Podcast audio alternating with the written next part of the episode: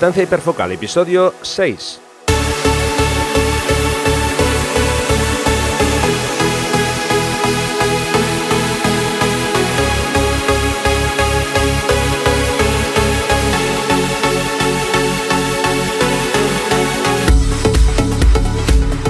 Hola, ¿qué tal? ¿Cómo estáis? Bienvenidos a un nuevo episodio de Distancia Hiperfocal, el podcast de fotografía de paisaje y viajes. Soy Rafa Irusta, fotógrafo especializado en fotografía de paisaje y un día más está conmigo Sandra Vallaure, fotógrafa, viajera y responsable del podcast Destinos y Faca. Hola Sandra, ¿qué tal? ¿Cómo estás? Hola Rafa, pues nada, aquí con eh, resaca, un poquito de resaca después del, del último episodio. Me he pasado dos semanas yo creo que mirando el armario. Qué bueno, genial. Bueno, hoy vamos a hablar del éxito y el fracaso en fotografía y también vamos a conocer, como no, a un nuevo fotógrafo que nos va a traer Sandra, pero eso, va a ser un poquito más tarde. Antes quiero recordaros que imparto varios talleres de fotografía de paisaje en la costa cantábrica y concretamente estamos muy cerca ya del taller de fotografía Costa de Vizcaya, que va a tener lugar entre los días 13 y 15 de abril. Un fin de semana completo disfrutando con la fotografía de paisaje. Recuerda que quedan muy pocas plazas, así que si quieres acompañarme puedes consultar toda la información en rafairusta.com barra talleres. Repito, rafairusta.com barra talleres.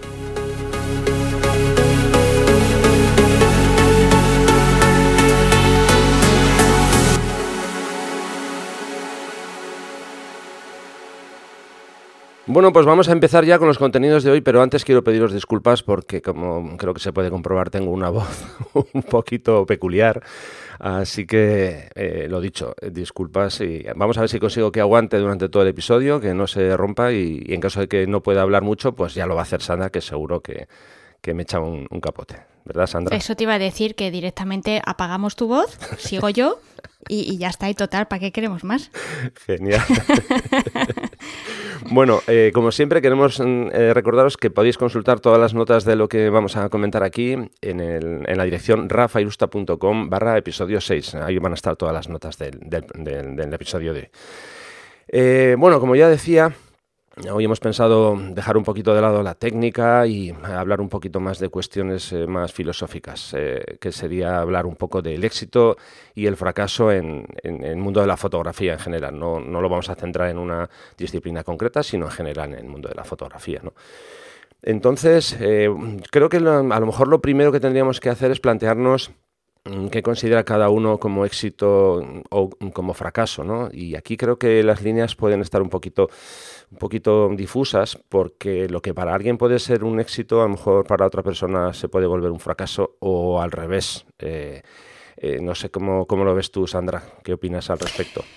Sí, yo creo que al final es una consideración muy, muy subjetiva y, y al final también va a depender un poco de, cuáles son las necesidades de, de, cada uno, de qué nos lleva a hacer fotos, eh, cuál es, digamos, el, el objetivo último de, de, hacer esas fotografías y, y, luego también el que nos reportan, ¿no? Y qué es lo que buscamos con, con ellas, si es algo que hacemos para nosotros mismos o si buscamos un, un reconocimiento de terceros.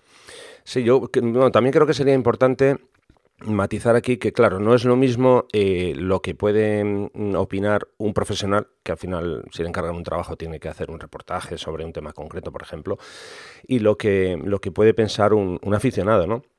creo que las consideraciones son bastante, bastante diferentes, así que yo creo que va a ser mejor mm, que lo centremos todo en lo que sería un aficionado a la fotografía. Vamos a dejar de lado el, el campo eh, más, más eh, profesional.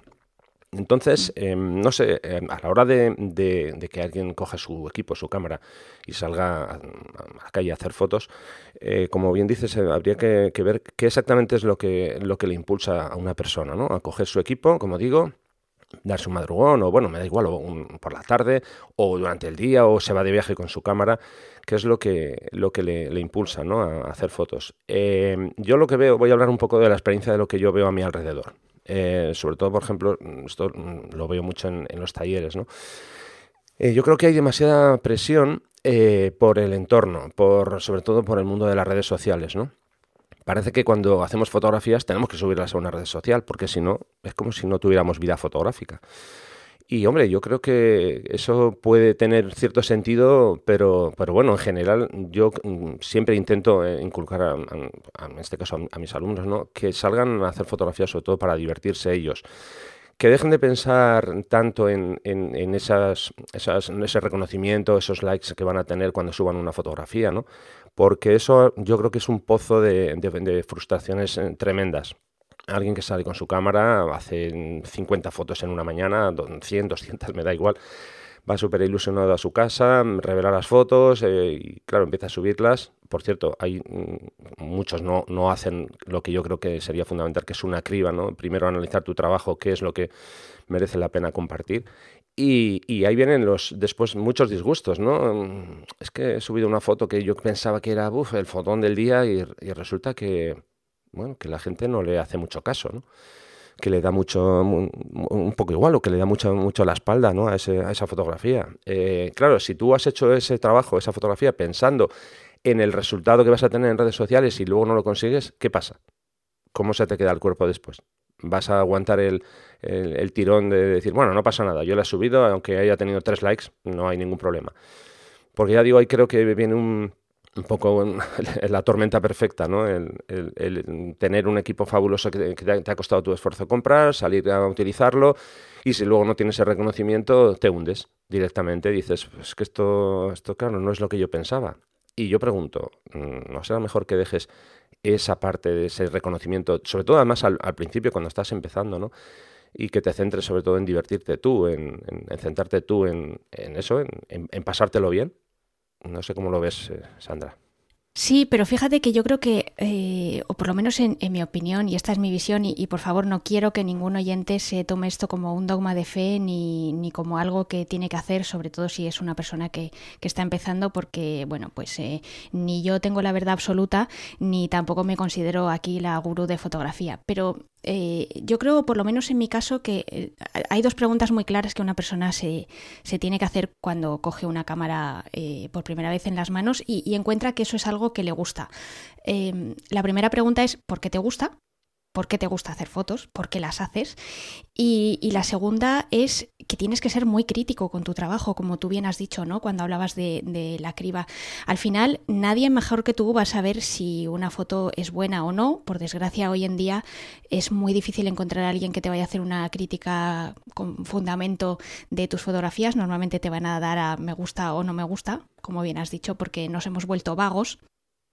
Y, al final, em, yo creo que se trata de, de pasárselo bien y de evolucionar y de, y de crecer y de ver cómo eh, pues le hemos estado dedicando un tiempo que normalmente suele ser tiempo libre, si estamos hablando de, aficionados, realmente en, pasar un momento agradable. Si por ejemplo te gusta la fotografía de viajes como me gusta a mí, pues precisamente en sacarle un puntito más de, em, digamos, de, de, placer o de, o de disfrute a ese viaje que, bueno, pues eh, estás en un sitio fantástico o no y, y que estás disfrutando una experiencia que normalmente no disfrutas en, tu día a día, ¿no? Y ahora nos contarás, si quieres tú, Rafa, pues un poco lo que sientes tú cuando te pegas esos madrugones y, esos paisajes tan, tan fantásticos con los que muchas veces pues nos, eh, nos deleitas, ¿no?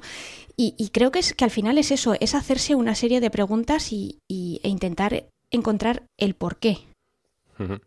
Bueno, a ver, es indudable que eh, a todos nos gusta compartir lo que hacemos Mm, sobre todo en fotografía, eso, de eso no, a mí no me cabe ninguna duda, ¿no? Y yo creo que eso al final es sano y es bueno.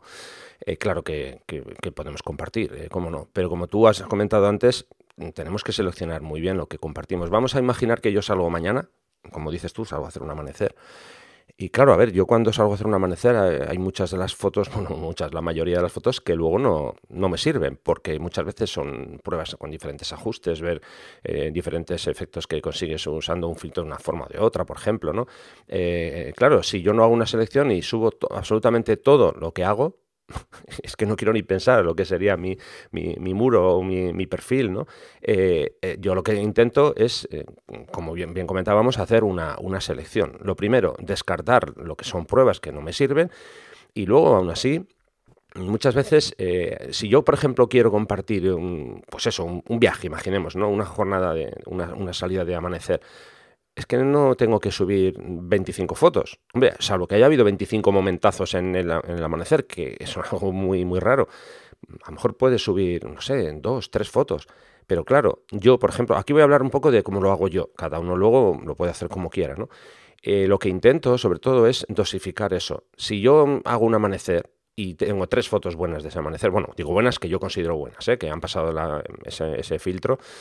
Yo no subo las tres fotos seguidas sobre todo, yo, a ver, siempre intento ponerme en el lugar de la persona que va a mirar mis, mis fotos, porque yo soy, soy, consciente que igual que yo como espectador, cualquier persona que abre su móvil, por ejemplo, o abre, me da igual, o en el ordenador, en su tablet, estamos consumiendo un, pero un montón, una burrada de, de contenido multimedia, bien sea vídeos, fotografías. Entonces, claro, si vamos a ver en un día, supongamos, 500 imágenes, ¿qué voy a hacer? Poner tres imágenes del mismo, de la misma jornada, del mismo eh, amanecer yo prefiero subir solamente una y esa si hace falta ya la subiré dentro de dos semanas o tres o un mes o no sé. Em, yo eso lo tengo clarísimo. Intento, como digo, dosificar muy bien las fotos que, comparto. Y otra cosa importante que yo suelo hacer y que veo que mucha gente no, no hace, y yo creo que eso sería mm, algo para reflexionar, ¿no? Vamos a, yo os voy a poner un ejemplo. Eh, dentro de unos meses eh, junio, julio más o menos, vamos a tener la temporada de, de, la lavanda, las fotografías de la banda. Bueno, pues llega la temporada de la banda y tenemos todas las redes sociales inundadas de la banda. Claro, porque la gente va a visitar esos lugares y venga, suben fotos, una, dos, tres, cuatro, quince, veinte, multiplica eso por el número de personas que van a esos, a esos lugares, ¿no? Eh, yo personalmente hablo por mí, ¿eh? yo es que acabo saturado solamente en esa temporada de ver este tipo de fotos.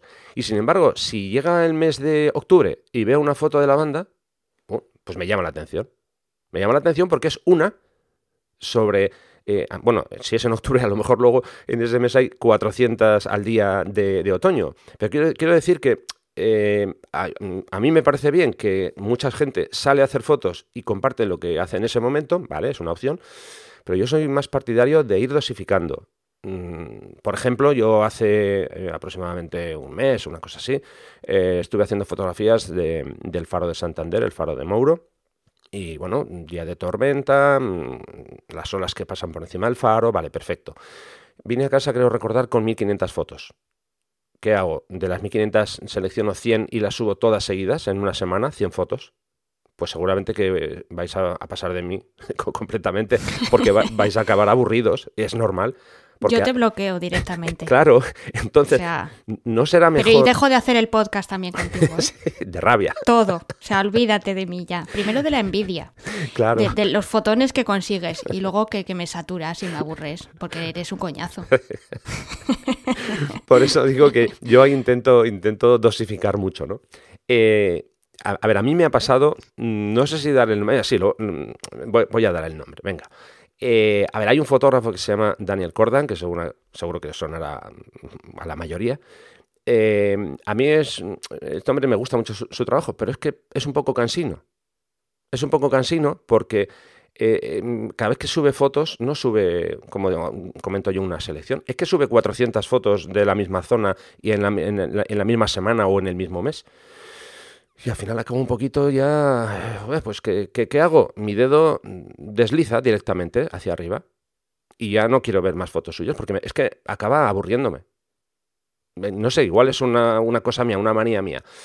Pero bueno, eh, me he puesto ese ejemplo, pero hay, algún otro más por ahí, ¿eh? Eh, que de repente, ya digo, mm, mm, basan todo su, su perfil en, un periodo muy corto de tiempo de todas las fotos que están haciendo en el momento que, van. Yo sé que generan muchas fotos, mucho material, pero es que al final, no sé, a mí por lo menos lo que me produce es una ceguera visual que, ya paso directamente, ya ignoro, ignoro sus fotos pero entonces, ahora mi pregunta es la siguiente, entonces, ¿por qué lo sigues? Eh, buena pregunta. bueno, y de hecho, de hecho eh, unos cuantos han ido cayendo y este probablemente dentro de poco caiga también, porque lo que haré será bueno, voy a ver qué tiene ahora eh, este mes Daniel Cordan. Llegaré, entraré en su perfil, o sea, no entraré, miraré su perfil de refilón y ya está. Porque es que si no, ya digo, es que acabará, como, como comento, como ya me ha pasado, que acaban saturándome. Ya, ya es que llega un momento que ya mi cerebro ya no, no, no recibe más. Claro, yo te, hacía esa pregunta porque al final, si consideras que este, que este chico no criba, a lo mejor puede ser tú el que, el, el que escribe su trabajo y el que digas, bueno, pues a lo mejor no lo voy a ver tan recurrentemente, dejo de seguirlo y de vez en cuando, cuando me acuerde de él, pues entonces entro en su perfil y, veo qué es lo que, es lo que está haciendo. En cuanto a hacer eh, lo de la selección, em, eh, es, es, muy interesante lo que, lo que cuentas, eh, sobre todo porque los que os dedicáis eh, a fotos de paisaje, al final acabáis con un montón de fotos del mismo sitio muy parecidas y en una, y en una sesión eh, aunque cambie muchísimo la luz y haya ciertas condiciones en las que, eh, digamos, en, un pequeño momento del tiempo sí que se puedan dar muchas escenas diferentes, es verdad que os encontréis con muchas fotos parecidas. En el caso, por ejemplo, de, las fotos de, de viaje no se da tanto. Sí que es verdad que yo, por ejemplo, hago fotos de paisaje también, pero no es lo único que hago. Entonces es verdad que, por ejemplo, en mi caso, bueno, uno, yo no subo fotos a las redes sociales porque, porque soy una vaga y no lo hago. Dos, porque me da igual, las fotos las hago para mí, ese es mi porqué realmente eh, y esa, ese es lo que a mí me impulsa a hacer fotos, ¿no? Las fotos las hago para mí porque me gusta, porque me lo paso bien y luego también porque soy un poco romántica de, estas, eh, de estos románticos del siglo XIX y a mí me gusta conservar eh, memorias de, o recuerdos de, de aquellos momentos buenos que, o no tan buenos a veces también que, que he pasado pues durante, mis, durante mis viajes, ¿no? Em, pero sí que es verdad que yo, por ejemplo, cuando subo fotos a Flickr, cuando lo hago, eh, de Pascuas a Ramos, eh, sí que es verdad que subo muchas de golpe, pero subo muchas de golpe porque a lo mejor estoy haciendo un álbum de, mm, yo qué sé, imagínate, de la bahía de Jalón de cuando estuve en Vietnam. Entonces sí que es verdad que ahí sí que subo un grupo, no son todas iguales, pero sí que es verdad que tienen la misma temática y las, y, las subo de golpe. Pero ya te digo, es, una, es un caso un poquito diferente de, lo que tú has contado porque, eh, bueno, pues las subo más bien para tenerlas ahí un poco de recuerdo y un poco también porque hay veces que cuando hablo con viajes de la... Em, cuando hablo sobre viajes con la gente, perdón que me, que me trastabillo, pues muchas veces también me preguntan, oye, ¿y este sitio cómo es? Entonces, bueno, pues saco el móvil y les enseño alguna cosilla para que se hagan una idea visual un poco de, lo que estamos, de lo que estamos hablando. Eh, me ha gustado mucho una cosa que has dicho, eso de recordar momentos, ¿no? Eh, yo creo que al final, creo que es uh, la mayoría, creo que hacemos las fotografías pensando en eso. Creo, ¿eh? igual soy un iluso y no es así. Pero yo, yo creo que sí, para capturar esos momentos y después poder recordar y demás, ¿no? Y volviendo a lo que, a lo que decíamos de éxito y fracaso en fotografía, yo os voy a contar un caso que me pasó a mí, mm, que dependiendo de cómo, lo, de cómo se mire, para muchas personas puede ser un, fracaso y para muchas puede ser un éxito. Bueno, no sé si para muchas. Yo os voy a contar lo que, lo que sucedió. A ver, esto fue un viaje mm, a, bueno, a las Canadian Rookies que si alguien no lo sabe, estoy enamorado de esa, de esa tierra. Si alguna vez me, dan a elegir dónde, dónde, me gustaría vivir, que no sea donde vivo ahora, me iría a vivir allí a, Canadá. Bueno, el caso es que estábamos mm, recorriendo una, una, zona, una carretera, que en concreto es una carretera que va a una, una eh, pista de, esquí, y esto era en finales de septiembre, entonces ya estaban preparando eh, toda, toda, esa zona de la estación de esquí, pues bueno, para, ya para la temporada de invierno. El caso es que, como digo, estábamos haciendo ruta y al llegar a una curva, pues eh, sorpresa, sorpresa, que vemos en uno de los laterales de la carretera un lince. Claro, estamos hablando de un lince de libertad y no es muy fácil de ver un lince, y ya mucho menos fotografiar un lince. Bueno, lo primero que hice de forma automática fue tirar de freno de mano, parar el coche en mitad de la carretera, coger el equipo que llevábamos preparado en, la parte de atrás, en el asiento, y saltar rápidamente del coche, del 4x4, para, bueno, pues para intentar hacer fotos. En ese momento él, claro, nos había visto llegar y mm, no es que se hubiera asustado, sino tranquilamente él había cambiado su posición. Entonces estaba subiendo por una, ladera y se colocó sobre un montículo de rocas y estaba como mirándonos así un poco de esto que te miran por encima del hombro, ¿no? Como diciendo, estos, yo iba con Irache y como diciendo, estos dos, ¿qué, están haciendo aquí? Bueno, el caso es que, nada, hice, creo que fueron cinco fotos o algo así, y en ese momento lo que escuché fue una bocina detrás, un bocinazo, y claro, en el momento que sonó el bocinazo, el lince lo que hizo fue salir pitando, claro.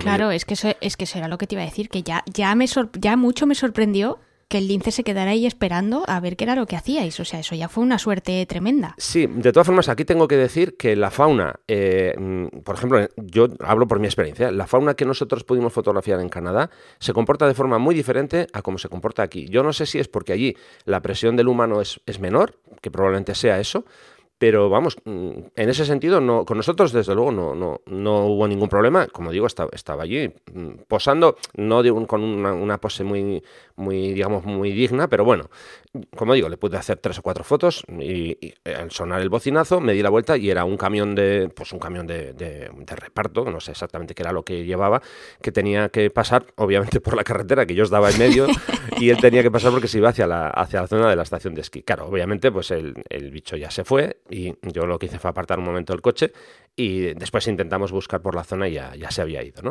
Bueno, entonces, a ver, a lo que iba. Eh, ¿esto es un éxito o es un fracaso? A ver, es un fracaso a nivel fotográfico porque las fotos que conseguí mm, a nivel fotográfico no significan nada. Pero claro, para mí es un éxito porque pude ver y fotografiar, aunque sea entre comillas regular, a bueno, un, animal para mí espectacular y poder verlo en, en, libertad y como digo, poder hacer cuatro fotos, para mí eso supone un éxito. Entonces, por eso decía lo de éxito, fracaso, claro, todo depende al final desde qué óptica lo, veas. Si yo voy buscando solamente mi cromo de lince en libertad en Canadá, fracaso. Pero si yo voy buscando eh, encontrarme y vivir una experiencia que para mí es algo alucinante porque no, creo que se repita nunca, éxito brutal. Mm, al final es, un, es una cuestión de, de actitud, yo creo, y de y de un poco cómo, eh, cómo quieres encarar o cómo quieres afrontar las cosas, ¿no? Yo vuelvo a decir que para mí la fotografía tiene que ser algo divertido y algo entretenido. En el momento en el que se convierte en un castigo o en una presión, pues mm, yo creo que preferiría dedicarme a otra cosa. Por hmm. lo menos una, la parte importante de mi tiempo libre que, que le dedico a ella. O sea que, ¿qué es eso? Que es que al final em, esto que estamos hablando aquí es, es, algo tan, tan etéreo y tan filosófico, como decías tú al principio, que, depende tanto de, de, cada uno. Y yo creo que, fíjate, mm, incluso no me atrevería ni tan siquiera, eh, y mira que, sería fácil, ¿eh? no me atrevería ni tan siquiera a, juzgar a esas personas que que hacen esto que entre comillas estamos diciendo que igual no es la forma más, más adecuada de tomarse las cosas, porque al final cada uno es que somos tan diferentes y, y, yo, y yo qué sé, porque esa persona está colgando 40 fotos iguales en Instagram. Es que no tengo ni idea. A mí para empezar, como no me gusta Instagram, es que yo qué le voy a decir a una persona que, que sí le gusta. ¿Sabes? Que no voy a ir con el dedo en plan, no, es que Instagram es una mierda. ¿Sabes? Entonces... Eh, digamos que lo que estamos teniendo aquí más bien es, pues eso, es una charla informal y es un intercambio de, opiniones eh, y yo de verdad espero que ninguno de los oyentes se lo vuelva a repetir, se lo vuelva a tomar como, como las, eh, las tablas de los diez mandamientos porque, porque no es para nada así. Y al revés, yo prefiero que haya diversidad y que haya gente que haga eso también para que nos diferenciemos un poco los unos de los otros, porque si todos hiciéramos exactamente lo mismo y las mismas fotos y entendiéramos la fotografía de la misma forma y nos gustaran las mismas disciplinas y las mismas cosas, pues sería bastante aburrido. Que tenemos puntos en común, evidentemente. ¿Cuántas veces hemos hablado, Rafa, y, de, los, de las fotos de postal, ¿no? Y de que al final muchos acabamos yendo a esos sitios icónicos de los cuales se han hecho 20.000 fotografías y al final acabas viendo 80.000 fotos de la Torre Eiffel. Muy bien, pero es que la Torre Eiffel es impresionante. O sea, y tiene, un, y, tiene un simbolismo. Y yo cada vez que voy a París, que hace muchísimo que no voy, pero eh, cada vez que voy no puedo evitarlo. Siempre al final es mi punto de referencia. E, es así.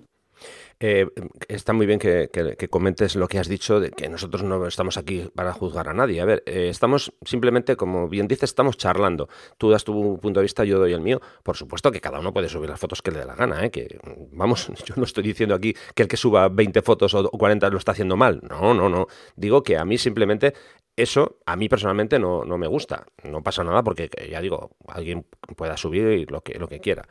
Eh, eso vaya por delante. Eso sí, también eh, pediría que no se enfade alguien si, por ejemplo, pasa eso y, yo le dejo de seguir, supongamos, ¿eh?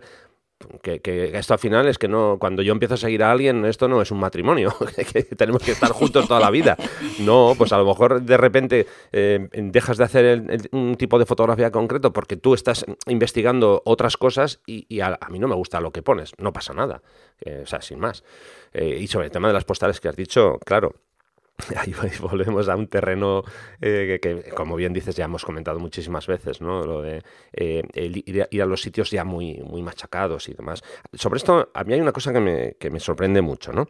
Em, ¿Qué pasa cuando algunos fotógrafos despotrican continuamente de, los que vamos a estos sitios ya muy, muy conocidos y tal, porque yo, por ejemplo, yo he estado en, el Southwest en Estados Unidos visitando los sitios que visita todo el mundo como un, como un turista más. Eh, que luego... ¿Y los has disfrutado? Totalmente. Totalmente. entonces? No, no, por supuesto. Si es que yo no, me refiero, verás, a lo, a lo que iba con esa pregunta es que al final, ¿con qué te quedas? Con que te lo pasaste pipa. Claro, sí, sí, sí, sí. No, por eso. Pero me sorprende que, muchas veces escucho, ahí sí que escucho críticas y comentarios hacia los que vamos a esos lugares, eh, despotricando, ah, porque tal, porque las masas de gente que van a estos sitios y tal y tal, ¿no? Y luego, el tiempo, es que el tiempo nos pone a cada uno en nuestro, en nuestro lugar, ¿no? Y luego tengo que leer cosas de, bueno, por aclamación popular, mm, resulta que voy a organizar un viaje a Canadá. Por aclamación popular voy a ir a no sé dónde. O frases del tipo de, hombre, es que ya que estaba allí, ¿cómo no voy a hacer la foto? es que, claro, vienen las justificaciones, ¿no? Como primero hemos dicho que, claro, esta gente que va a estos sitios, luego viene el vamos a poner el parche porque ahora resulta que yo voy a hacer lo mismo que he criticado eh, anteriormente, ¿no? Bueno, ese tipo de actitudes son un poquito, un poquito de aquella manera. Ya. Bueno, yo creo que ese tipo de actitudes se pueden analizar desde dos vertientes. Eh, la primera es eh, de una forma bastante benévola, y se puede pensar, bueno, pues mira, esa persona dijo una cosa en un momento dado de la cual estaba convencido, que es que esos sitios icónicos no tienen mucho interés y, y, no, digamos que no impulsan la creatividad ni la originalidad, y con el tiempo se ha dado cuenta de que era un error y bueno, pues ha reculado y, y se ha corregido. Esa sería, digamos, la, el, el, el, angelito, ¿no? Y luego el diablito, pues podría decir, mm, pues vaya hipócrita, pues me está, vaya rollo que me está contando que primero ha dicho una cosa y, luego como se ha dado cuenta de que las cosas no eran así, que eso era, no es realmente lo que le, interesa a la gente, porque a la gente pues lo que le interesa es los sitios de toda la vida, pues al final se, se, ha, se ha acabado, digamos, un poco cayendo del guindo y, pasando por el aro, ¿no? Pero te voy a decir una cosa, Rafa, al final el problema lo tiene esa persona, porque em, al final digamos que eh, si tú no eres una persona coherente o, no sabes aprender de tus errores, que yo soy la primera que me equivoco mil veces y, digo un montón de tonterías y, luego me doy cuenta de que no era así. Lo de Instagram no lo tengo muy claro, ¿eh? yo sigo, sigo pensando que Instagram no es una buena idea, pero de eso hablamos otro día. Eh, en eso sigo ahí RQR. Pero bueno, yo creo que al final es una cuestión de, de, ser, de ser coherentes y de intentar tener las, las cosas lo más claras posibles. Por eso vuelvo a decir y vuelvo a insistir y vuelvo a ser súper pesada como las abuelas cebolletas, que hay que preguntarse por qué haces fotografías, por qué esa te gusta y por qué no, eh, el intentar ser crítico y el intentar hacerte muchas preguntas y no el decir, bueno, pues como todo el mundo fotografía mm, la Vía Láctea encima de una acacia en la sabana, pues yo voy a ir y voy a hacer lo mismo. Pero ¿por qué vas a ir a hacer lo mismo? ¿Qué, qué te lleva a hacer eso? ¿Y cómo lo vas a hacer? ¿Cómo vas a hacer esa foto? ¿Qué quieres conseguir con ella? ¿no? Creo que al final hay que ir un poquito más allá.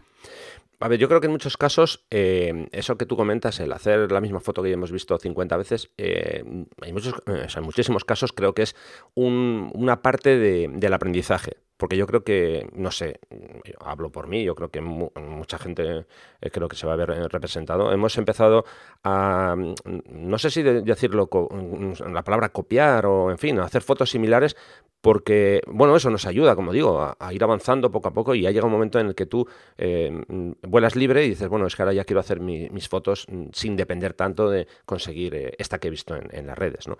Pero obviamente siempre están ahí esas fotos que, que, indican el camino y que mucha gente colecciona cromos y solo quiere cromos. Eh, yo conozco casos me voy a contar un caso, no voy a dar el nombre, pero voy a contar un caso de un fotógrafo que, bueno, fue a Patagonia y en Patagonia, pues bueno, típicos sitios icónicos, eh, haciendo sus fotos.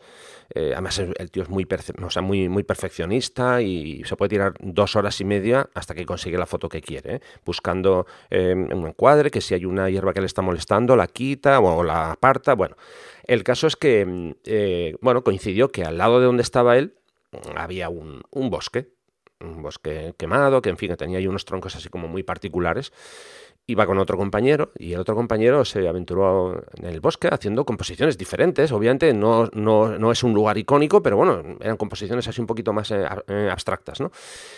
Pues este hombre no, no, era capaz de ver esas fotos. Él es más un fotógrafo de grandes paisajes y sobre todo le gusta, entre comillas, hacer fotocopias de, de, fotos ya vistas, ¿no? Y no, no, no, era capaz de, bueno, no era capaz, no fue capaz de, hacer ninguna foto en, esa, en ese lugar, ¿no? Eh, que hay, mm, ¿Dónde metemos esto? ¿Éxito fracaso? ¿Hacia qué lado lo, lo llevamos? ¿no? Mm, por eso digo que, no sé, esto al final eh, hay que, mm, yo creo que hay que saber gestionarlo. ¿no? Yo voy a poner otro, otro ejemplo. Vamos a imaginar por un momento que una persona empieza a hacer fotografía y, bueno, empieza a, enviar su trabajo a, concursos, ¿no? Esto que voy a decir, por favor, que nadie se lo tome a pie de la letra, ¿eh? Porque... Ay, los concursos. Eso da para otro episodio. sí, pero bueno, voy a En el cual creo que no voy a participar porque no he participado nunca en ningún concurso, con lo cual sería bastante hipócrita por mi parte hablar de los concursos. Venga, ya te dejo, que te interrumpo siempre mucho y un día me van a llamar la atención. No, no, tranquila. Bueno, eh, imaginemos que esa persona que empieza envía una fotografía a un concurso y, esa fotografía gusta, porque realmente es una fotografía interesante, aporta algo interesante y esa fotografía es, seleccionada. No, no, hace falta que sea la ganadora de, ese concurso. Puede ser eh, una finalista, una fotografía finalista, vale. Obviamente eso a la persona que ha enviado la foto le da una inyección de, subidón tremendo, ¿no? Vamos, la adrenalina se le pone por las nubes. Uf, fíjate, finalista en un concurso, vamos a poner internacional. Vale, perfecto. Eh, eso, obviamente, como digo, sube tu ánimo a tope. Pero claro, aquí es donde viene la parte en la que tú tienes que saber gestionar ese éxito. Vamos a llamarlo éxito, ¿eh?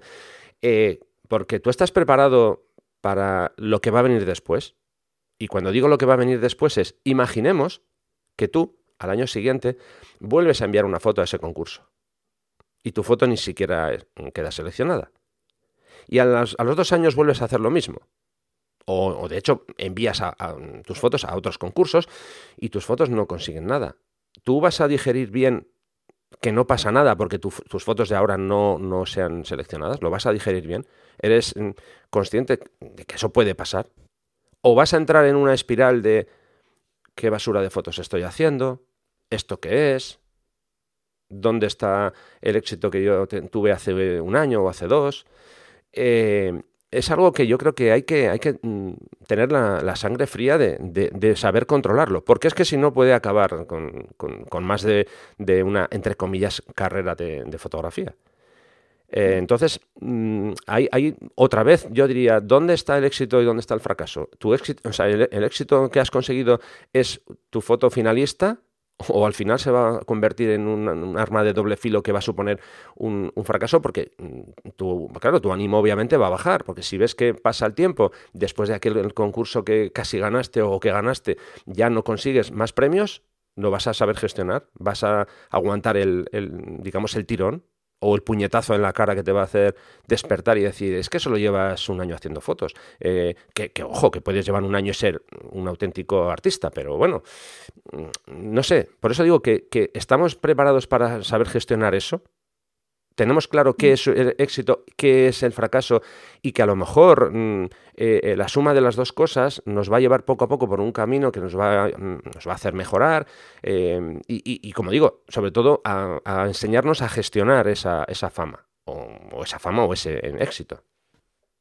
Me has quitado las, palabras de la punta de la lengua porque yo precisamente, conforme estabas hablando, digo, es que esto es un arma de doble filo y, al final lo has, acabado, lo has acabado diciendo, ¿no? Pero fíjate que yo creo que no solamente los concursos, sino cualquier cosa que hagamos desde el momento en el que nos exponemos. Y cuando me refiero a exponerse, me refiero a colgar una foto en una red social o incluso en tu propia página web o enseñársela a un amigo mm, porque se la mandas a través de, WhatsApp. O sea, al final... Mm, tú estás mandando o estás eh, colgando esa foto porque esperas una respuesta a cambio. Ahora, ¿qué tipo de respuesta esperas? Porque dependiendo de las expectativas que tengas, esa respuesta te podrá satisfacer o no. Em, ¿Qué buscas que te digan? Genial, qué guay, qué sitio más chulo, mm, vaya fotón que has hecho, o mm, tienes el horizonte torcido y hubiera sido mejor si te hubieras preocupado de tener la cámara recta. Y estoy poniendo un ejemplo completamente absurdo, tonto y, vamos, de niño de 8 años. Pero al final es eso, ¿no? ¿Qué, qué, tipo de retorno queremos conseguir eh, a través de las acciones que hacemos y, y, de por qué colgamos esas fotografías donde las, donde las colgamos, ¿no? Yo, como soy tan prepotente y tampoco busco tanto retorno, por eso no las cuelgo en las redes sociales. O sea, es, no, eh, no, es broma, no las cuelgo porque soy muy vaga y, no las revelo y se quedan ahí aburridas en, mis discos duros, ¿no? Pero, y, porque, por desgracia, pues muchas veces no, no, tengo tiempo para hacerlo. Pero sí que es verdad que me gustaría ser más. Em, mucho más activa, sobre todo en, eh, en, Twitter, que es donde yo me, me, muevo más a gusto, y me gustaría colgar más fotos para ver si encuentro a alguien que realmente mm, me las critique y me diga, oye, mm, a esta foto le falta fuerza, o le falta mensaje, o no me está contando ninguna historia, o fíjate que esta composición, igual si hubieras encuadrado un poquito más a la izquierda, pues hubieras jugado mejor con las líneas, o mm, te tenías que haber atrevido a fotografiar a esa persona de frente y no por la espalda, que eso me pasa tantas veces ese tipo de cosas, que también es algo que yo echo mucho de menos. Y, fíjate que ni siquiera el hecho de presentarme a un concurso saciaría eso, porque al final ni siquiera sabría el resultado de por qué el jurado ha elegido tal o cual foto, ¿no? Em, entonces eso yo creo que es, algo que, me falta y que echo mucho de menos y que al final me, falta un poco en mi aprendizaje, ¿no? No sé tú qué piensas. Sí, a ver, eh, claro, eso por ejemplo, en la época mm, de los, del auge de los foros, eso era lo que se hacía, básicamente. Eh, las redes sociales de la época eran los foros, ¿no? Tú subías una fotografía y había gente que te comentaba con más experiencia o con menos, o con un acierto mayor o, algo menor, pero bueno. Eh, eso cuando tú y yo éramos jóvenes. sí. Porque estamos hablando ya de la prehistoria, o sea. Sí, realmente me sí. Estás haciendo, me estás haciendo irme 20 años atrás. Pues eh, sí. Cuando teníamos los modem estos de 56K y nos conectábamos con la línea de teléfono y tal. Eso ya, eso ya se ha perdido por completo, vamos. Pues eh, yo es una, es una parte que he hecho mucho de menos. Y a ver, yo fui eh, dos años moderador de, un foro de fotografía, ¿no? Yo Madre mía, ¿y de dónde sacabas el tiempo? Porque para ser moderador... Eso digo yo. No, no, a ver, que lo digo, lo digo con admiración, ¿eh? Yo no hubiera sido capaz, además de que creo que más de una vez me hubiera hervido la sangre, porque no, no soy capaz de hacer esas cosas. Por eso te lo digo con admiración. ¿Cómo, pues lo, ¿Cómo, lo, conseguiste? Pues eh, con, mucho esfuerzo, porque además yo le dedicaba un montón de horas al día, ¿no? Eh, para eso, pues para estar pendiente del foro, comentar las fotos y demás, ¿no? Y yo ahí tuve un par de experiencias bastante desagradables. Eh, porque Pero cuéntanos las buenas. Eh, no, no, no, nos vayas a contar las desagradables. no, a ver, a ver, las buenas, que yo aprendí muchísimo, pero muchísimo. Ah, vale. muchísimo. Y, yo creo que en general la mayoría de usuarios de, ese foro creo que, algo aporté también, ¿no? Pero voy a contar las malas, digo, porque es que precisamente tienen que ver, bueno, las malas, una en concreto, que tiene que ver con esto que hablamos de, si estás preparado para, para que alguien mm, te machaque la foto. Porque, a ver, empiezas a hacer fotografía, haces unas fotos y le dices a, tus familiares, a tu primo, a tu hermano, a tu madre, y ¡oh, qué fotos más bonitas! Eh, todo el mundo te va a decir que son maravillosas, ¿vale? Tú coges tu foto, la subes a... En aquel momento la subías al foro y venía un tío, que en este caso podía ser yo, y te pegaba cuatro hachazos y decía que tu foto... No, no te decía que era una mierda, casi con estas palabras, pero bueno, sí, casi casi con estas palabras, ¿no? Pero, a ver, todo lo que, lo que decía estaba fundamentado, ¿no? Eh, con los conocimientos que yo tenía, pues yo le daba mi punto de vista. Mira, yo creo que aquí falla esto, bueno, bien. En general la gente se lo tomaba bien, salvo algunas personas, una en concreto, eh, que se lo tomó como, como algo personal. Él pensaba que yo estaba persiguiendo su trabajo. Y, bueno, eh, aquello ya es que salió fuera del foro incluso, en fin, insultos fuera del foro, ya te digo, porque el tío no, no supo gestionar ¿no? Lo, que, lo que yo le estaba diciendo. A ver, eh, en aquel momento eh, ya se decía, ahora en las redes sociales pasa igual, cuando tú subes una fotografía o un vídeo, tú ya mm, expones tu trabajo y te, puedes preparar para lo que sea. Porque puede venir el típico troll que te machaque directamente, sin ningún tipo de análisis de, de nada. Entonces, eh, en aquel momento, pues, pues pasaba, pasaba eso que había personas que no, no, aceptaban que tú le dijeras, oye, es que pues creo que aquí te has confundido. No, no, no, aquello era un ataque personal. Eh, por eso digo que, hay que tener muy claro mm, cuando alguien te va a hacer una crítica si tú estás preparado para recibirla. Y luego hay otro tema, hoy en día con las redes sociales, eh, lo que decía antes es que estamos consumiendo muchísimo material. Tú imagínate que, yo, por ejemplo, tuviera que, bueno, tuviera o, o quisiera comentar 20 fotos al día Es que eso, es imposible. Técnicamente, mm, por tiempo, es, es, imposible. Entonces yo ya desde hace mucho tiempo, yo no hago críticas de fotos en público. Sobre todo, ya digo, porque la gente no, está preparada. Eh, de hecho, eh, cuando, por ejemplo, imparto un, taller privado, que suele ser lo más habitual que la gente me, diga, oye, pues es que quiero mandarte alguna foto para que me comentes, eh, bueno, al final, oye, em, es una persona que, que paga por mis servicios, vale, pero siempre le digo y le recalco mucho, ¿estás seguro? ¿O estás segura? Porque, claro, voy a ir a saco, no te voy a pasar ni una. Y, como digo, insisto varias veces, porque yo es que yo sé que una persona que te viene a tocar las narices con una foto te puede, te puede molestar mucho. Pero bueno, si tú dices, no, no, es que yo quiero aprender en serio y quiero que mm, analices cuatro o cinco fotos y lo hago. Pero ya digo, siempre dejando muy claro que no voy a pasar una, que voy a ir a saco. Y si esa persona es capaz de gestionar eso, vale, por mí no hay, no hay ningún problema. Verás, yo aquí tengo un poco de sentimientos encontrados con, lo que has dicho, porque por un lado estoy completamente de acuerdo, pero por otro lado también pienso que si dejamos de hacerlo, es decir, si dejamos de, someternos a críticas o, de, o, dejamos de darlas, al final tampoco estamos mm, contribuyendo a que la mayor parte de nosotros las aceptemos bien.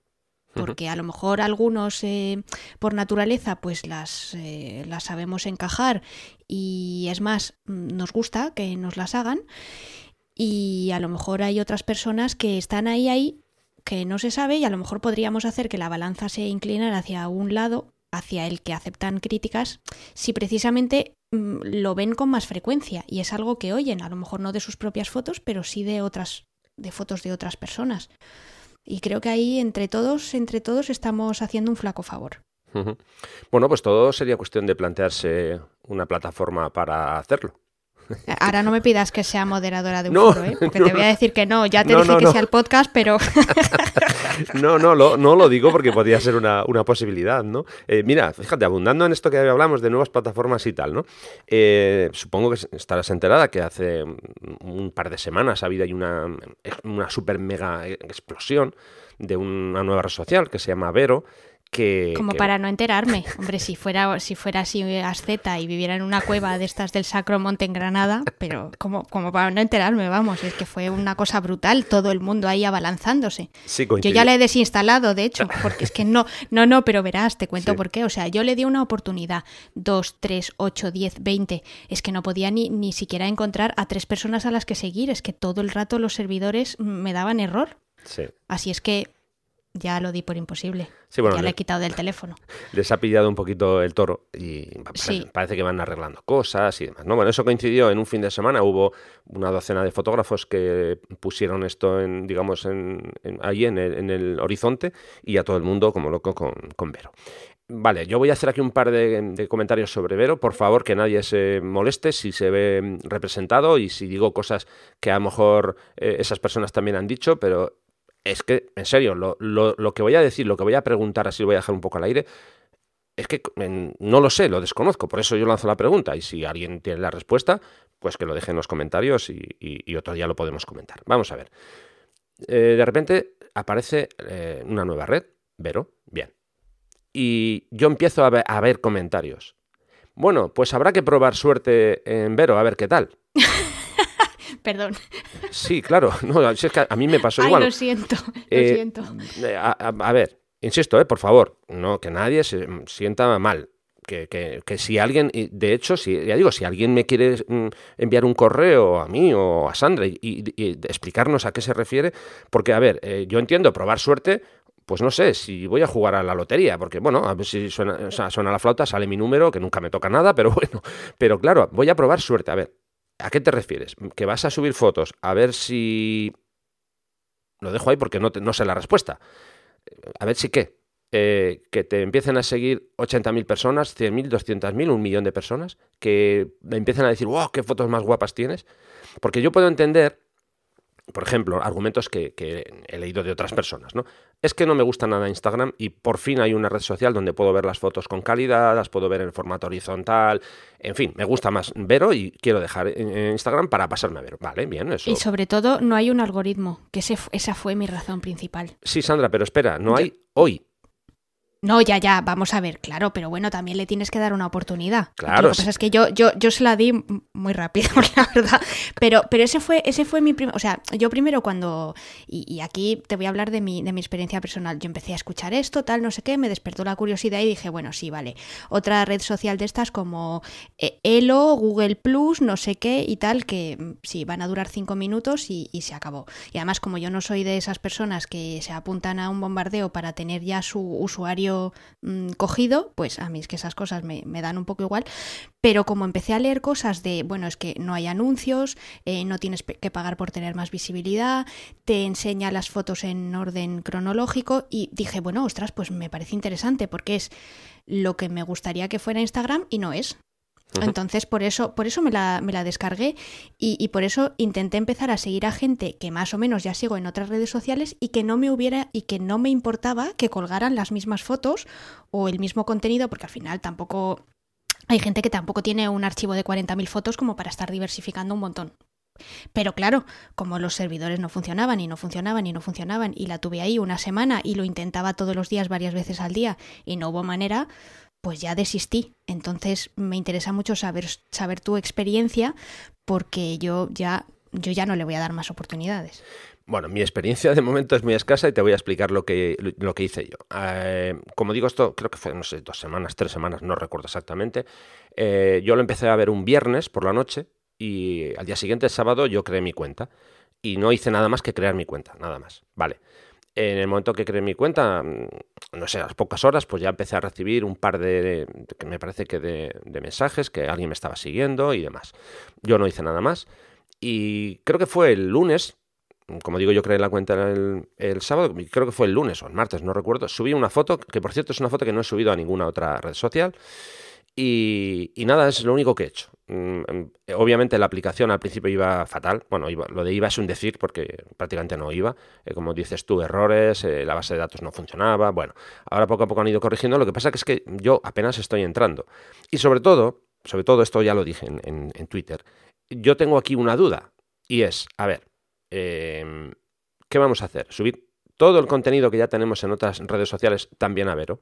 Y yo pregunto, Vamos a imaginar que yo te sigo a ti, Sandra, y tú tienes perfil en todas las redes sociales y subes siempre el mismo contenido a todas las redes sociales. Eh, es que voy a acabar de tus fotos hasta las narices, igual que tú de las mías. Entonces, por eso digo que lo de mm, una nueva red social, vale, pero ¿para qué la vas a usar? Alguien, por ejemplo, en Twitter me dijo, mm, voy a subir solo mi trabajo en blanco y negro. Genial. Porque si quiero ver tu trabajo en blanco y negro, sé que tengo que entrar en Vero. Pero si me vas a poner lo mismo que pones en otras, es como, como en, mi caso. A ver, hay gente que me sigue prácticamente en todas las redes sociales.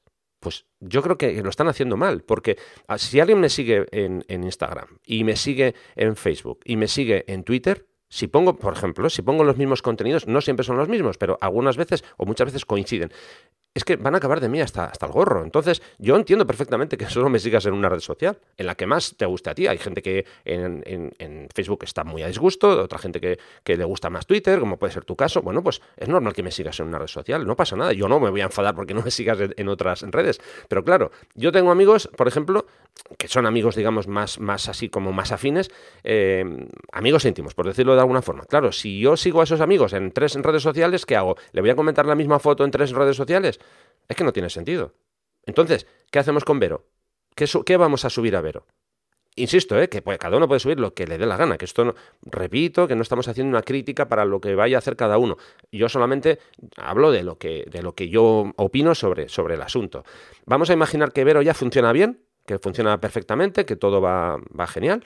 ¿Y qué contenido vamos a subir? el mismo que ya tenemos en otras redes sociales. Vamos a seguir subiendo también a ver lo que subimos en, en, Instagram. Y sobre todo, eh, probar suerte, ¿para qué? O sea, ¿cuál es, cuál es la finalidad? Que, mm, no sé, eh, que tengamos más seguidores en Vero que en otra red social, pero para, insisto, para conseguir que, eh, repito, todo lo digo desde el punto de vista de aficionado, porque si eres un profesional, bueno, a lo mejor sí que te interesa estar en todas las redes, porque, bueno, puedes decir, mm, quiero captar clientes de donde sea, ¿no? ¿Vale? Pero un aficionado, mm, solamente el trabajo que lleva. Eh, bueno, claro, aquí entraríamos en cómo gestionamos las redes, ¿no? Eso, eso sí queda para otro programa, pero solamente subir todos los contenidos eh, a, tres o cuatro redes sociales, bueno, no sé, a, mí me lleva tiempo. A lo mejor, bueno, muchas veces, como la gente lo que hace es interconecta todas sus redes sociales, entonces ya es automático. Subes a una red y venga, todo lo, mismo va en, cuatro redes sociales. No sé, yo eh, no, tengo ni idea a dónde va a llegar Vero, eh, no lo sé. Hay mucho, de momento ahora mismo hay mucho, mucho revuelo, todo el mundo quiere estar ahí. Yo, de momento, no, no estoy participando, es que no, no le veo demasiado interés. Tengo la cuenta, punto, nada más. Ya, bueno, yo voy a hacer una última puntualización y es que em, en cuanto a lo de cribar y, decidir, yo creo que está tanto del lado del que publica como del lado del que sigue. Y al final em, lo que se tiene que establecer es un criterio y que no hay ni recetas mágicas ni tampoco mm, soluciones verdaderas y otras que no valgan para nada. Es decir, tú eres muy libre de colgar el mismo contenido en todas las redes sociales en las que estás presente, porque seguramente tendrás seguidores que solo te siguen en Instagram, o solamente tendrás seguidores que te, o gente que solamente te sigue en Twitter, y entonces al final no estarán, eh, no, habrá duplicidad. Y a la inversa, o sea, a lo mejor hay gente que precisamente no te quiere seguir en todas las redes sociales, no porque no quiera ver tu trabajo en blanco y negro que solo vas a colgar en Vero, sino porque Vero no le gusta. Y está dispuesto a sacrificar el no ver esa parte de tu trabajo. Sí, sí. Por lo menos así es como lo hago yo, eh, desde el punto de vista de seguidora, ¿eh? Así es como lo hago yo.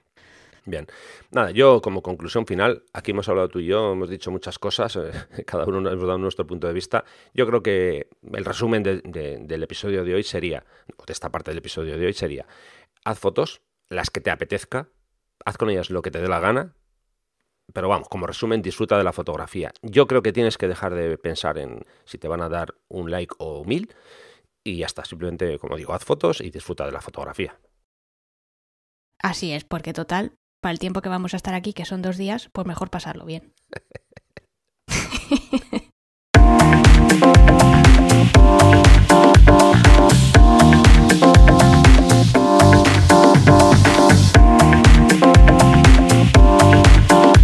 En Distancia Hiperfocal hablamos de viajes con Sandra Vallaure.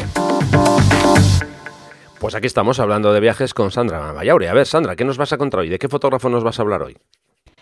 Pues mira, hoy la verdad es que traigo a un fotógrafo que, en fin, no sé, es que no, no sé cómo decirlo, me, me, resulta tan, tan cautivador y tan especial el trabajo que ha hecho, sobre todo en los últimos años, porque no se va a poder volver a repetir, que, en fin, yo ya lo conocía desde hace bastante tiempo, pero es verdad que se había quedado ahí un poco olvidado en, un rincón de, mi memoria y hace unos pocos días lo, rescaté por, por, casualidad y creo que merece la pena que le echéis un, un vistazo al trabajo de un fotógrafo de viajes neozelandés que se llama Amos Chappell eh, Amos es A-M-O-S. De todas formas, como tendréis todos los detalles en, las notas del programa, pues ahí podréis cotillear todos los enlaces que, os vamos a dejar. Como os decía, es un fotógrafo de viajes neozelandés que empezó en el mundo del fotoperiodismo. Estuvo trabajando durante nueve años fotografiando lugares que han sido declarados Patrimonio de la Humanidad por la UNESCO pero desde hace pues eh, como seis años o así más o menos eh, trabaja por su cuenta, es fotógrafo freelance y bueno pues durante todo el tiempo que ha durado su carrera profesional pues ha viajado eh, a más de, 70 países. Quizá lo más interesante es que como os decía dejó de, ser fotógrafo para la UNESCO en, 2012 y en ese momento empezó a descubrir el mundo de la fotografía aérea con, con drones. Se quedó completamente enamorado de las posibilidades que que podía conseguir con, este tipo de, máquinas. De hecho, pues eh, la primera vez que, se enteró de que, bueno, pues ya más o menos los drones no se caían y se les podía eh, sujetar una, cámara, pues se fue a Londres, se compró uno de los primeros modelos de, DJI, se fue a Letonia, eh, le enganchó una, una, cámara compacta y se quedó absolutamente flipado. Desde entonces, pues no ha dejado de hacer este tipo de fotografía, también, también hace otras cosas, pero vamos, esta es, esta es su especialidad. Y una de las principales razones por las que he querido traerlo hoy es por un proyecto que tiene que se llama Air y que posiblemente es el que le ha dado más, más reconocimiento. Y es que, bueno, pues aprovechando los huecos legales que, había entonces eh, con respecto a la fotografía con drones, pues viajó por, por toda Europa, sobre todo, sobre todo a, los países eslavos y, donde hizo una gran parte de su trabajo fue en Rusia y luego también hizo muchas cosas en, en India. Y claro, pues se dedicó a volar en sitios pues donde ahora mismo está completamente prohibido volar, ¿no? Eh, entonces, bueno, las fotos es que no os quiero ni, no, os las quiero ni contar porque es mejor que las veáis vosotros mismos y, que os deis cuenta de, en fin, de, la calidad no solo de las fotos de, de Amos y de los y de momentos que elige para hacer esas fotos, sino de lo que os digo del, momento tan efímero que, eligió para, hacer sus fotos, ¿no? En ese momento, durante esos 18 meses, se volvió prácticamente loco, como él mismo confiesa, y bueno, estuvo viajando de un sitio para otro intentando aprovechar las mejores condiciones eh, que, él buscaba para hacer esas fotos, porque normalmente pues eh, eh, lo que hace es que fotografía en, amaneceres, atardeceres, hora azul y además siempre busca que las condiciones climatológicas sean malas para conseguir unos cielos así mucho más dramáticos y en fin, vais a ver muchas fotos en, en momentos de tormenta, con nieve, en fin, no los típicos días así claritos de cielo azul que en principio siempre pensamos entre comillas que son los ideales para hacer fotos. Y y bueno, pues eh, ya veréis que es una persona con muchísimo, muchísimo talento, es muy perfeccionista, puede llegar a hacer eh, pues eh, cuatro o cinco sesiones del mismo sitio o las veces que haga falta y, bueno, pues tiene, tiene muchísimas anécdotas, ya os podéis imaginar que una persona que tiene más de mil vuelos a sus espaldas, pues, pues bueno, le, le, han pasado bastantes, bastantes cosas. Quizá la más em, no sé, la más sonada o la que él siempre cuenta más, y ya con esto termino, es que él tiene una, una foto sobre el Kremlin eh, en la Plaza Roja de Moscú. De hecho, él cuando estuvo en, en Moscú haciendo fotos con el dron, todavía no, la, digamos que la regulación era razonablemente permisiva, pero evidentemente en la Plaza Roja estaba completamente prohibido. Y bueno, pues él estuvo dos días eh, dando vueltas por toda la Plaza Roja para encontrar un sitio donde él se pudiera ocultar un poco de las autoridades. Aprovechó un momento en el que había muchísimo tráfico, voló el dron, hizo las fotos y bueno, pues lo, le pillaron cuando casi casi estaba a punto de terminar el vuelo con el dron, cogió el dron prácticamente en el aire y, tuvo una persecución, vamos, que la, la policía lo, lo, persiguió por varios callejones y por varias calles, lo que pasa es que al final se pudo escapar. O sea que para que veáis de lo que puede llegar a ser capaz un fotógrafo con tal de conseguir esa imagen soñada. Me estoy vaya rollo, vaya rollo que acabo de contar. No, es que estaba embobado escuchándote y además, bueno, yo tengo, yo aquí juego un poco con ventaja porque tenía la página delante, estaba viendo, las fotos y me estaba imaginando eh, esa escena, ¿no? Corriendo con el dron en la mano. y la sí, sí, o sea, en plan, eh, en plan rollo Tom Cruise, Misión Imposible, así es como lo cuenta él, vamos, que lo escuché, lo escuché eh, hace poco hablando en, en la BBC y lo contaba así, vamos, era bueno, como realmente. imposible. Sí, sí, las imágenes son, son espectaculares. Eh, bueno, ya, ya, ya lo vais a poder ver. Pero es que, ya digo, eh, impresionantes. Por cierto, veo aquí una, una de Barcelona, de la Sagrada Familia, bastante espectacular, vamos, con la diagonal ahí. Genial, genial. Bueno, hay unos trabajos, mm, como digo, impresionantes. Y sobre todo, claro, pensando, como dices tú, que este hombre era pionero, que en, en aquel momento los drones no son, o sea, no eran lo que son ahora. Eh, a nivel técnico, vamos, increíble. Yo creo que todavía más, más mérito, ¿no? Y pues sobre todo a mí lo que me encanta es que, ha elegido momentazos, auténticos momentazos de, luz con eso con, el dron para conseguir imágenes, ya digo, espectaculares. Yo creo que, que, lo vais a disfrutar un montón cuando, cuando veis esas, esas tomas, esas imágenes.